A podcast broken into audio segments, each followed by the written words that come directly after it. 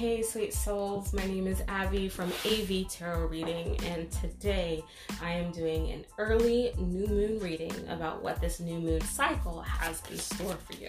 So, this is a general high level reading. It's not going to be super specific, and it's just taking a peek at the energy, kind of the feeling, kind of the overall um, encompassing feels like just the barometric pressure essentially of what this new moon cycle will be like for you. So I'm just going to shuffle my cards and here in a moment I'm going to pull three.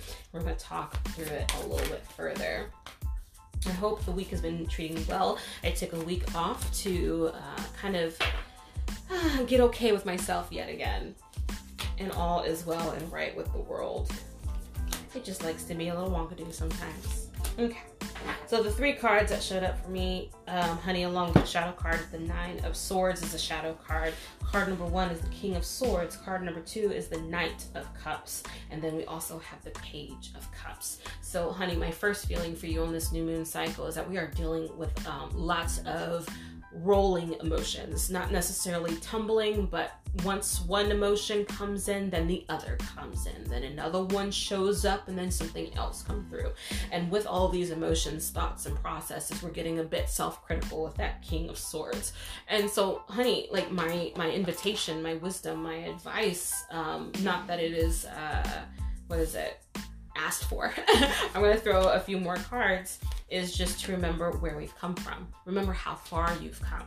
Wherever whenever I get into that kind of situation where it's like I'm not making the progress that I want to, I'm not doing the, the things in my life that I'd like to, my my environment is not reflecting what the daydream is in my mind. I, feel best when I remember that I've come so far. I took that first step. I've done that first leap. And so the additional wisdom cards that shown up for us was the Six of Cups along with the Lovers and the King of Cups. With all these emotions, with all these emotions, no one is telling you to stop having them, but figuring out a way to master them, to rein them, to um, funnel them in a constructive way that helps you, helps the energy flow through you instead of getting muddled or spinning within you would be the touch of wisdom that occurred for this new moon reading for you.